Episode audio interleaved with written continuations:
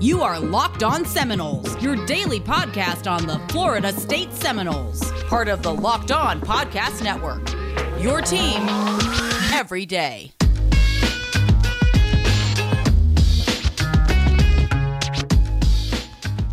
Ladies and gentlemen, welcome to Locked On Seminoles. I'm your host, Max, and today I'm not solo because I'm joined by the navigator of this fighter jet, the goose to my maverick, Andre Silva. Buddy, how we doing? We're doing good, man. Doing good. Just you know, got back from the work week. I just you know finished up wrapping up a two-part for Locked On ACC. People, please check that out for tomorrow and Friday. But I am ready now to solely focus on some FSU football as we are 11 days away. Casey Weldon days away from kickoff. Casey Weldon days away. You know, I went to high school with his daughter. She was a great athlete. She was on our volleyball team. I'm pretty sure she was like six foot two. Um, very clear her father played Division One sports. And actually, what's his name? The punter on that on that national championship team was a teacher at my high school too. I don't. Oh, Keith Cottrell. I didn't remember his name for a second. He was apparently a pretty good punter. Anyway, uh, so yeah, Casey Weldon's daughter went to Chiles and she played volleyball, and I think she ended up playing somewhere out west, like in California, Pepperdine or something like that. But that's not why we're here. We are here to discuss Florida State football. I'm going to lead with some breaking news. As y'all may or may not have heard, Josh Griffiths, the reserve defensive end out of the Starkville area or Starke area, which is like, I think it's in Bradford County, maybe. It's like kind of between Gainesville and Jacksonville, but not quite to Clay County. Mm-hmm. He is no longer with the team. Uh, that was confirmed by Florida State, but we don't have really any info on why.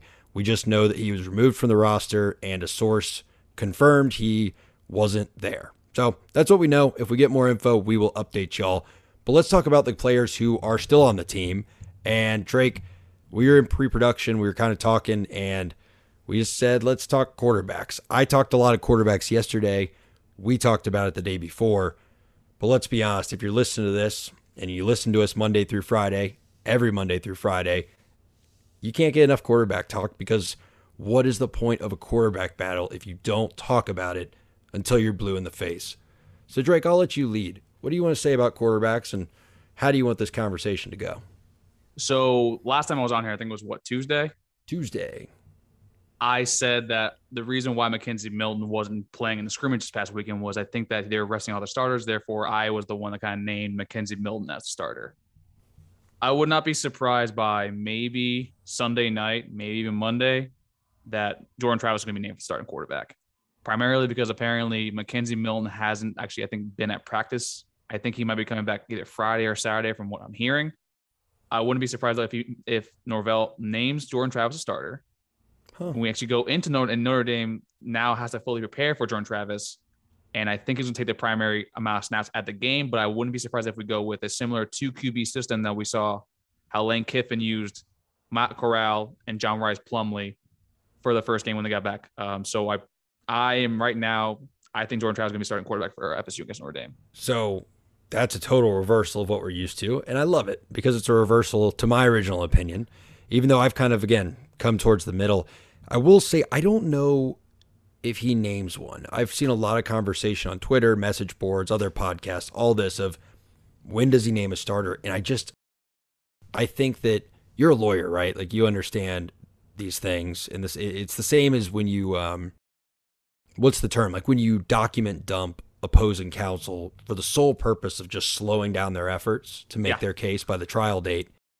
I think it's the same thing you are giving them so much more film to go through for these two very, very different players that I think you wait until Sunday to name the starter. I think maybe internally you you name the starter, but interesting to your point, they with the media were letting us film, you know, the first like I think it was the first six, seven minutes of practice. Now, as y'all know, I'm in Tampa, Drake's in South Florida. We're not there, but if we were in Tallahassee, they'd let us go there. We can film for the first few minutes. They have said, I believe, no filming at all starting like tomorrow. And they're completely closing scrimmages to the media entirely. They did that on Sunday. I know they're doing that again this weekend. So I think your theory definitely has some credence and some credibility. I just don't think that they would publicly name it before they have to because it makes Notre Dame do double preparation. I personally think that they would do that so that I think they focus a lot more McKenzie on Jordan Travis than McKenzie Milton. My main thing is I think that the staff they, they love McKenzie Milton. They think he's the better quarterback out of the two. But I really think if you saw with Alex Smith uh, this past year with Washington, he was not the same against an actual NFL team. I don't think it's in the best interest of the staff if McKenzie Milton has been missing this many reps to have his first in-game action in two and a half years against a CFP contender. I think it'll be better if you start him off against Jacksonville State. I think they name him early though because I think you're to still have those red zone. I think once they get into the red zone, or maybe the 25, 30, 30 yard line, I think that's when you put Jordan Travis out wide or you put Jordan Travis in the slot. And that way, that's like goes back to my red zone target there with Jordan Travis. I would see him being kind of like that specialist sort of way, the opposite of the way of how Taysom Hill is run to end with the Saints. Instead of him being a runner, McKenzie Milton is a specialized passer. So that's kind of how I actually see him moving forward because that would be very tricky. And that also, if you name a quarterback, you're not going to really plan that far ahead unless you know you're a GA at Notre Dame. Listen to this podcast right now. Yeah, and honestly, if you're listening to this podcast to get your scouting info, you're in the wrong place. I, am sorry. I'm not saying we're not great. I mean, y'all listen to us. You love us. If you haven't done it yet, go rate us with a five star review. But like, we're not giving you super inside secrets that you can't find anywhere else to the point where if your job is scouting this team, we should be your go to source. So you say the opposite of Taysom Hill, but I think you're kind of just describing Jameis Winston last year when um, I was going to say Brett Favre when Drew Brees was still there, right? Like how they brought in Jameis during that playoff game with a very specifically designed pass to send over coverage for that touchdown. Yeah, that could be that. I could believe. Honestly, I forgot about that. I was just thinking it's more because Taysom yeah, Hill. Like, yeah, they literally brought him in what like four times during the playoffs, and all four times he threw a pass over 25 yards. Like he was just brought in to hit the deep ball that Brees's arm just couldn't quite throw anymore. Yeah, then you know what? He's exactly that. He's like you know the the lefty only guy in the in the bullpen who literally was only for getting lefties out. Has like a sub one ERA. The loogie. Oh, dude, you said it. I was hoping you wouldn't because I was going to impress you. Like, oh, I, I, don't know, know a ton I, about I, baseball. I, saw your face. But I, know what a loogie is. Left. yeah. What is it? Lefty only one out guy. Yep. Yep, and I, saw your face though. I knew you knew him. Like, you know what? I'm just gonna steal the happiness away from him. I know you did face. a little bit. and you know what, guys? If your car is stealing the happiness away from you on a daily basis, like every single time you get in it, well, you need to fix it. And to do that, go to our title sponsor, RockAuto.com. Great selection, always low prices. But what I love about Rock Auto is it's so easy to navigate. Finding car parts is a pain you all know you can go to Jet or you can go to Walmart.com or you can go to Amazon and they probably have the part you need. But if you search headlights 2018 BMW, it, you might get the right one, but you might just get a model number and you're not really sure if it's the right one. You go to rockauto.com, you go to BMW 2018 5 Series, and then it'll have all the different components there. You go to headlights and it'll have the one you need for your specific year, make, and model. And you don't have to go scouring the internet. Super easy to navigate. That's that's why I use it at least, and that's why you should too. But if you like things to be difficult to navigate, well, it's also got the best prices. So go to rockauto.com, check it out, get your parts now. Thank me later. So yesterday I did a segment, which by the way, folks, I apologize for any audio quality issues. I'd accidentally turned the gain up in my microphone and it got kind of an artificial sound to it, but the content was exemplary, in my opinion, if I do say so myself. So, Drake, I'm going to give you an opportunity to replicate here. Yesterday, I did a quick coaching audit, and then I talked about my two coaches to watch, meaning the two that are not on the hot seat, but are like they're headed that way. I, unfortunately for you, took Adam Fuller. And I also took Chris Marve. So you don't have to go to the offensive side of the ball. You can stay on defense. But other than those two, who are on Drake's coaches to watch? Well, I am going to say Adam Fuller because I think people that have listened to this show since we started with those anonymous almost a year ago. Actually, I think it was almost like what 11 months to the day now. I particularly was very, very, what was the word, not on board with the hire of Adam Fuller, mainly because I thought his track record at Marshall track uh, record, I think, is Assumption when he was the head coach over there. Left a lot to be desired. And on Memphis, too, he was not a great DC. And last year, I saw more of the same that he was, you know, his resume showed that he is not good at his job. To me, you said that he was almost in the hot seat. I think he's already there. I think Mike understands that. Listen, like I got you all these toys to play with now with Jammie Robinson, Jermaine Johnson, Keir Thomas, Ja'Corey McClellan. He's got a lot of new toys to play with, especially also he's got more talent than he's ever had. And whether or not it's an execution issue with the players or maybe it's a coaching that, you know, teaching the kids how to execute the plays the way he needs them to be run, it's on him. And to me, depending on how the first six games go, I think that's kind of like the litmus test or the sort of like the final stand for him to do. I think right there shows that the litmus if, barometer, if you will, the litmus barometer. That's a callback to uh, another show that we did. I, I that is that a that is, that is a, a Knowles cut. anonymous patented uh, scientific cut. measuring instrument instrument right there. It's a no, deep, I, deep cut. Yeah, but yeah, the thing is, with like, I think with those six games, it's that's going to tell us a lot about him. And if he doesn't improve whatsoever, like, I don't even want to be a top top 50. I want him to be, you know, a top 60, maybe twenty five team in defense. If we're not even close to that, my man, you're out. You're fired. Ejectocito, cuz you're out.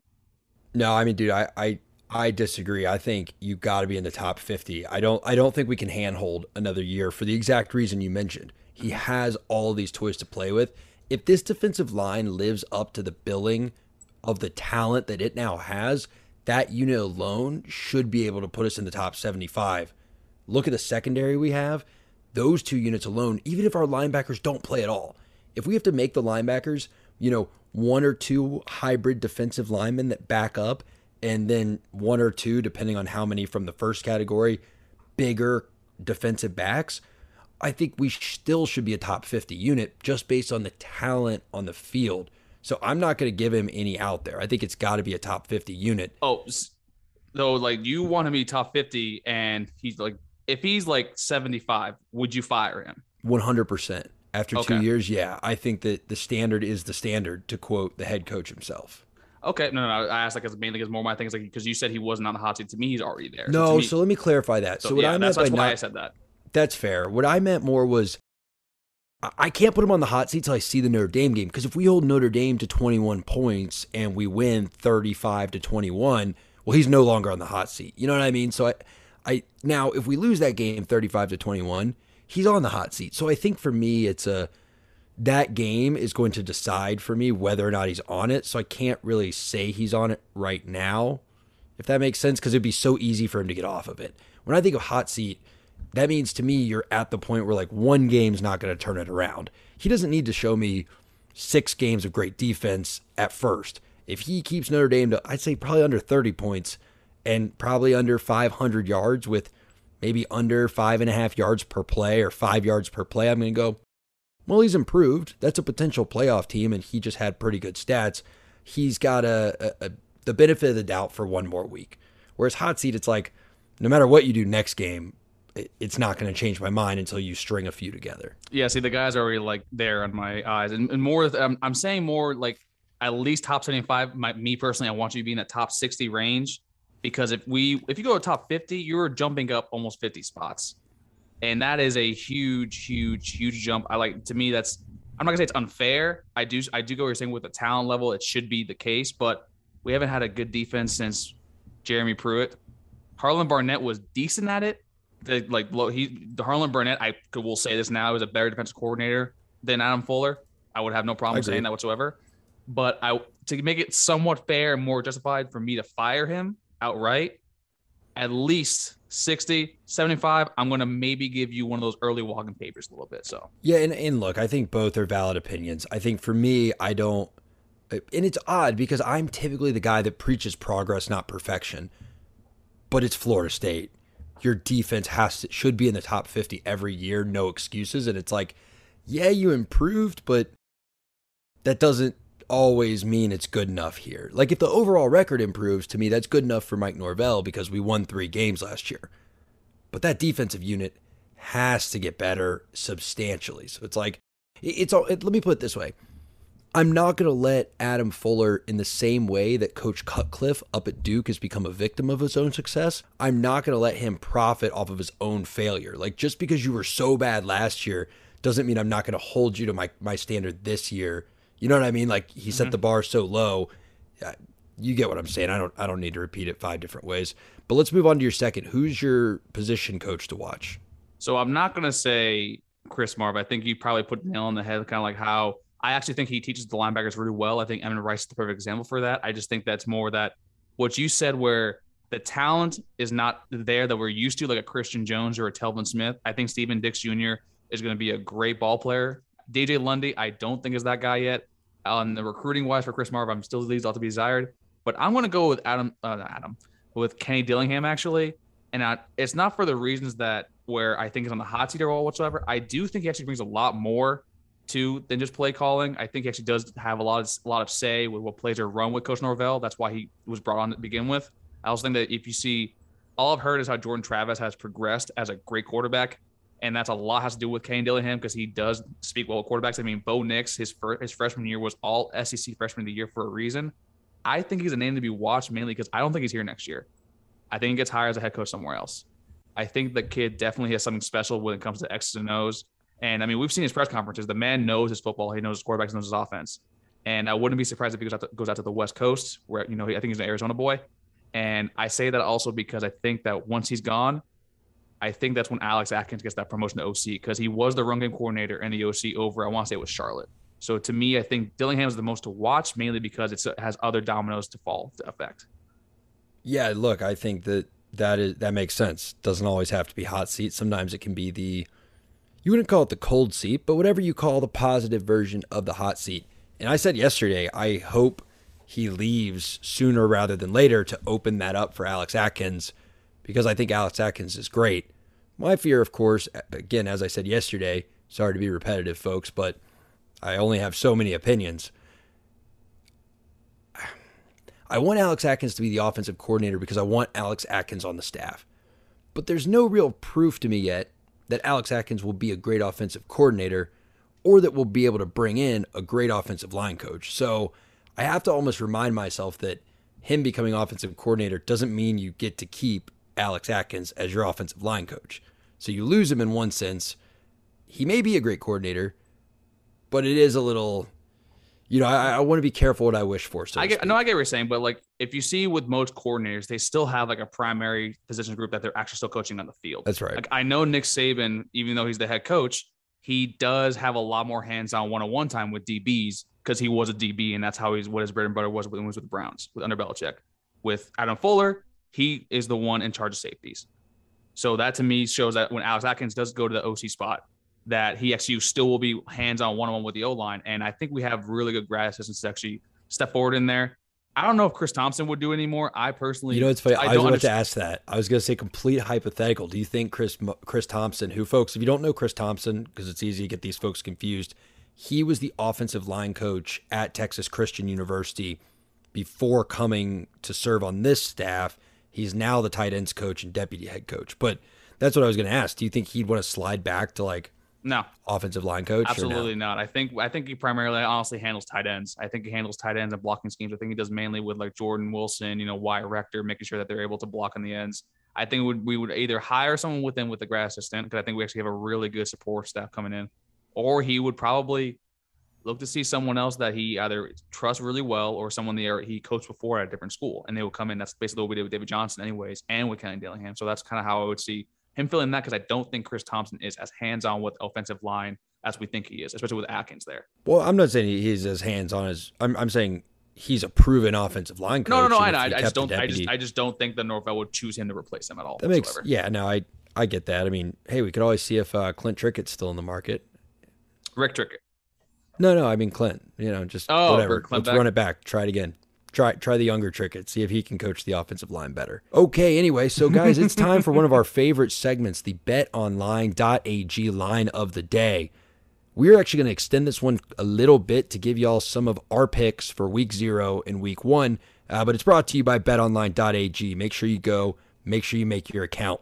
Uh, use promo code locked on, get the the welcome bonus. You put in $200, they'll give you 100 and then you can use that to jump on some of these juicy juicy lines that we're about to tell you about after this word from our sponsors.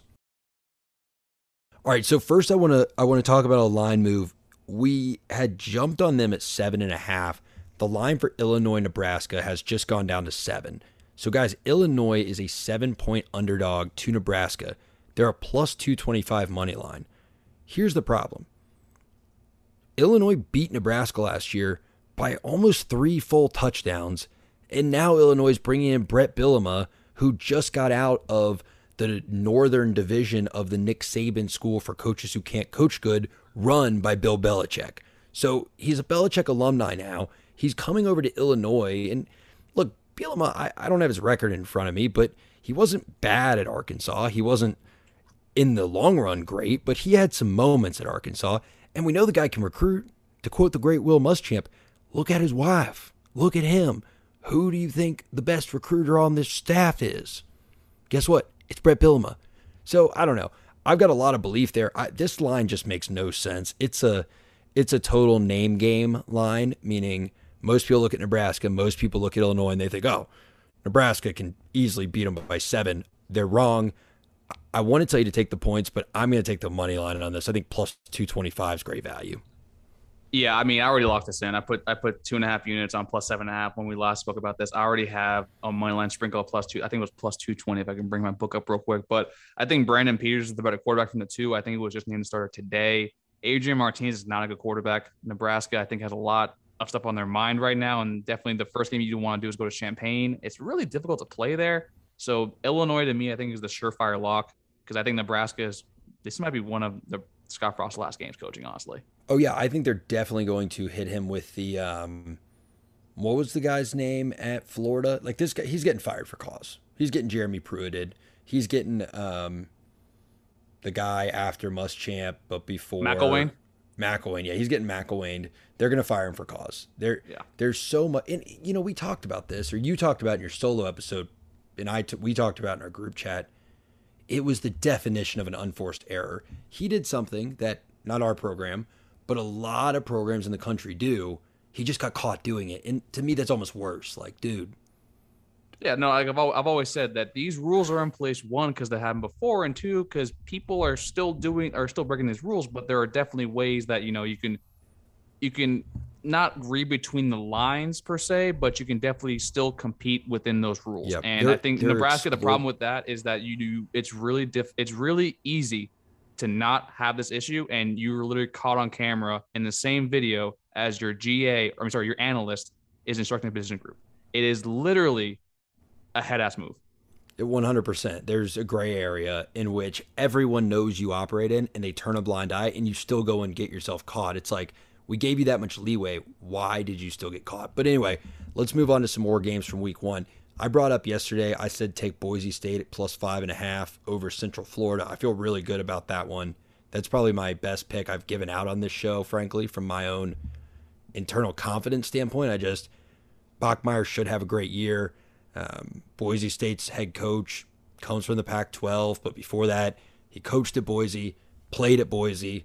Very much a Patty Fitzgerald type deal there. I, I really trust him over a middling's not even the right word. It's it, literally you're getting Gus Malzahn's version of where Billy Bob Thornton was in his career when he did Bad News Bears. Like it's just not.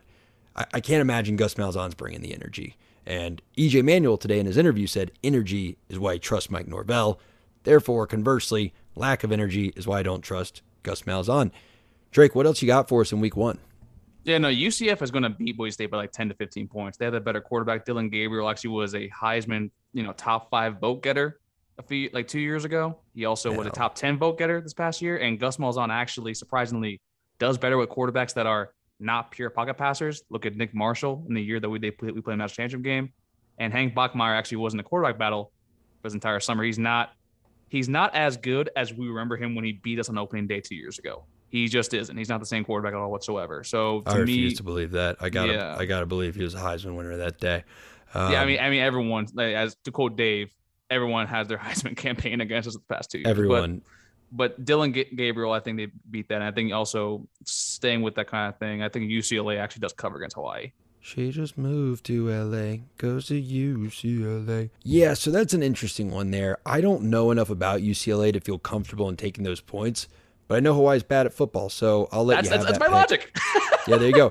All right, let's get one more each here for the people before we send them off and let them go about their Thursday. So I'm actually going to riff off of that, and I'm going to go from week zero to week one, and I'm going to look at UCLA plus four against LSU. We talked about this game a while ago, but I didn't realize they played in week zero. Here's why I think that's important because I look at it and it's like, all right, I love this line at plus four. I think LSU probably starts slow. You know, I don't really believe in Coach O, especially not divorced Coach O. Like married Coach O was pretty good. Divorced Coach O, not doing so hot. I don't know what their situation is going to look like at quarterback. Don't know what their coordinator situation looks like. The guys, like, I mean, I know who the coordinators are, but I, I don't know if they're great. I don't know if they're even any good. So I like UCLA at that plus four spot. What I worry about is UCLA goes out there, absolutely dog pounds Hawaii, and people see 52 points on the scoreboard and they start thinking, oh, maybe UCLA is the real deal. A bunch of recency bias comes in, and that line gets bet down to two and a half. And at that, I don't really like that line for either side. I don't feel confident saying LSU will win that, but that doesn't even give us a field goal of insurance on the points. So I think I would go, uh, not would, I think I'm going to place the bet now UCLA plus four against LSU to lock it in before the Hawaii game. Okay. Okay. Uh, to end it off, you know, I'll give one week zero because I think, you know, we need to give these small schools some love. Uh, I'm actually going to go down to the Battle of I-10. That is the 9:30 kick, UTEP versus New Mexico State. I'm going to ride with UTEP at minus 10 simply because they won last year, I think, by a total of 17 points. And it might be a rivalry game, but New Mexico State, Max, you know who the mascot is? The Lobos. That's New Mexico. The Cowboys. The Aggies, close enough. See, Max does not know. I don't know. I am not picking a team where you have no idea who the mascot is. UTEP minus 10. Like What is, later. What is UTEP? The Miners? Yep. Are they the Mi- yes, let's go, baby. Yep. Come Yep. on. That's See, that's even more reason to take UTEP minus. That's 10. that customizing week one in NCAA 2014 every week for like a 25 year dynasty. Eventually, you make your way around to UTEP and you just remember they're the Miners. and you just remember they're the miners. And I'm gonna go with the team that we actually do know very, very well. I'm a huge fan of this coach. I think Mississippi Ole Miss on Monday night will cover and actually probably beat them by 14 points against Louisville. I have not been shy about my. I think disdain is the proper word to deal with Scott Satterfield. I don't think he's a particularly great coach. I don't think they have the quarterback play for it. They have lost Tutu Atwell and Javian Hawkins. Lane Kiffin has Matt Corral, who is literally the perfect quarterback for him, someone that can run around and just throw just bombs every single place. So give me Ole Miss that day to cover by probably a lot, like comfortably. Are we hearing anything about the kid that we lost to Ole Miss? Is he going to John play Wright this year? Plumlee? No, no, the other the other kid, the the kid we were recruiting last year. He's supposed to be like the next great quarterback. Luke Florida State. Yeah, we've already forgotten who he was. I mean, I Um, mean, I, I don't think anyone. I, I'm pretty sure Lane Kiffin actually probably has a very, very. I don't want to say confusing, but it's probably a lot of plays and a lot of intricate plays in his playbook. I would not be surprised if he doesn't start till next year because also because Matt Corral is a lot of people's like draft board as like not a first round pick, but like a second, third round flyer, kind of like Russell Wilson. So you're not going to start a freshman over a proven senior. That's more the thing. Yeah, no, I mean that makes a ton. I just I didn't know if he was going to play or if we were hearing about him in camp or it doesn't matter, folks. We're not here to talk about what could have been. We're not here to talk about the ones that got away. We're here to talk about Florida State, and those are some betting picks for the days before and I guess the one day after Florida State because we play on a Sunday this year, and that means Saturday you get to watch every single game. Super exciting. I'm pumped. Drake's pumped. The listeners are all pumped. Holly's pumped. Stacy's pumped. pumped. Seriously, folks, thanks for stopping by. We appreciate it. Hope you have a wonderful Thursday. I'm Max. That was Drake, and this was Locked On Seminoles. Take care, buddy. And FAU cover please plus 24 and a half. Yeah, yeah, I don't, dude. That's gonna be a that's gonna be a That's tough one. a plug. That's gonna be a plug.